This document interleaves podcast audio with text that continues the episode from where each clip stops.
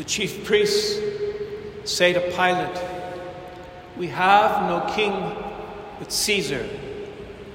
It's one of the grim details in a story filled with grim details, but one that is particularly important because of what it says about humanity's capacity to corrupt itself, even under the guise of being holy. We have no king but Caesar. How is it that these supposedly deeply, deeply spiritual and holy men could say such a thing? It's, it's a blasphemy, it's an idolatry. it's, it was no secret that Caesar pretended to be a god himself.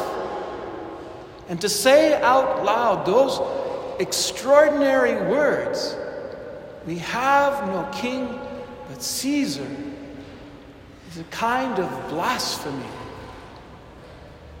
Where did this come from? What, what we have here really is kind of a portrait of how easy it is, how easy it is for human beings who presume they are holy to be corrupted by evil. What's the problem with these guys? It's fairly simple. I mean, I mean they, they would have been people who belonged to the tribe of Levi. They would have had, from birth, immediate access to, to this important role for the Jewish people of being the people who are the mediators between the, the people and God. Those who serve in the temple, those who make the sacrifices on behalf of the people. As, as little children, they would have been growing up with the vocation, with the joy of knowing that their life would be committed to God and God's people.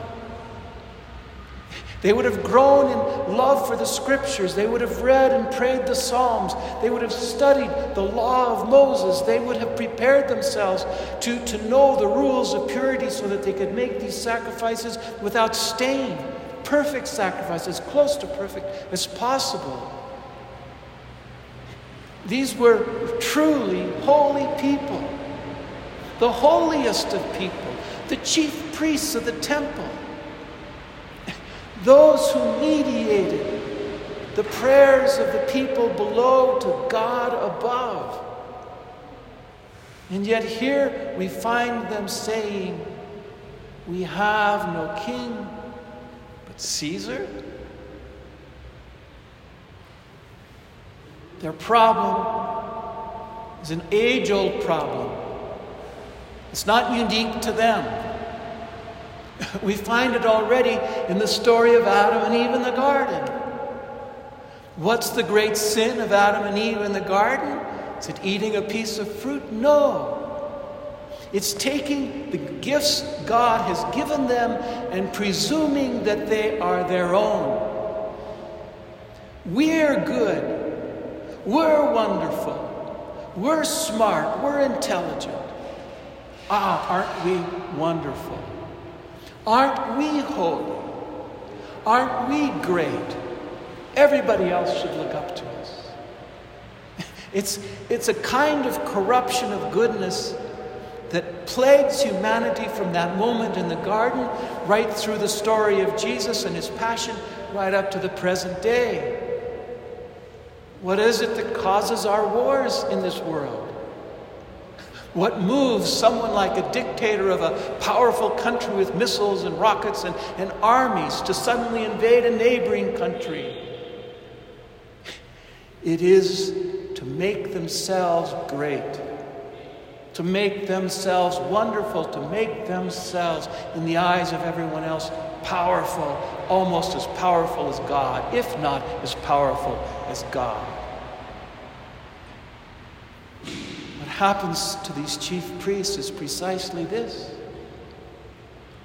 They have taken the gifts God has given them, the vocation God has given them. They've taken God Himself in a way and put Him in their own pocket. We've got God, God doesn't have us. We know the rules. We know the laws. We know the Psalms. We know the prayers. Aren't we great? Aren't we wonderful? All you people down below should look up to us. That's their great fault.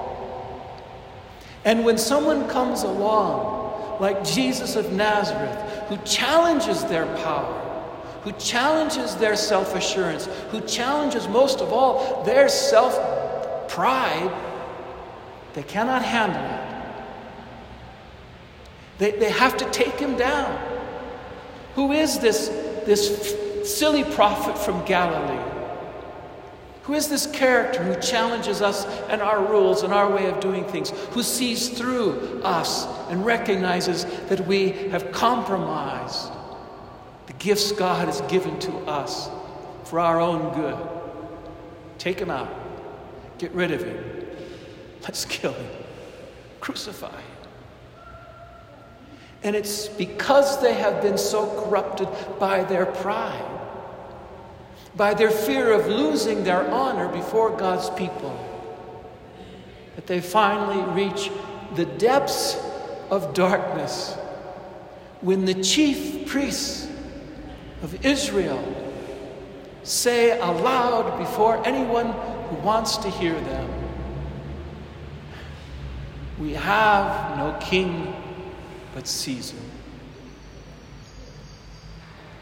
The cross of Jesus, not, not the wood, but the cross of Jesus, this sign of what Jesus does for us and with us.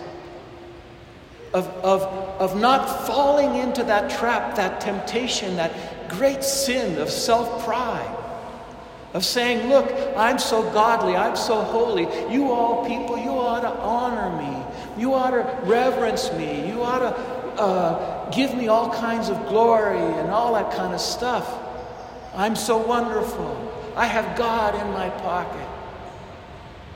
Jesus does the exact opposite in this story that we've just heard. He stands against that temptation, against that corruption, against that evil. And in every moment, in every detail of the story that pertains to him, he is humble, he is compassionate, he is forgiving, and most of all, he is willing to give himself and his honor and his privilege completely up. He lets go of it all.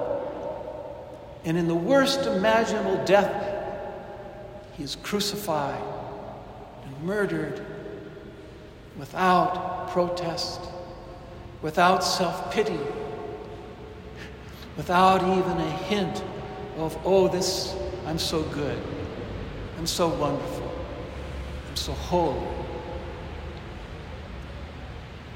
Jesus' cross, the cross that we honor and venerate this evening, stands against the corruption of the human heart, against everything that is prideful, against egotism, against judgmentalism, against seeing ourselves as better than anyone else. And in silent witness, it says no.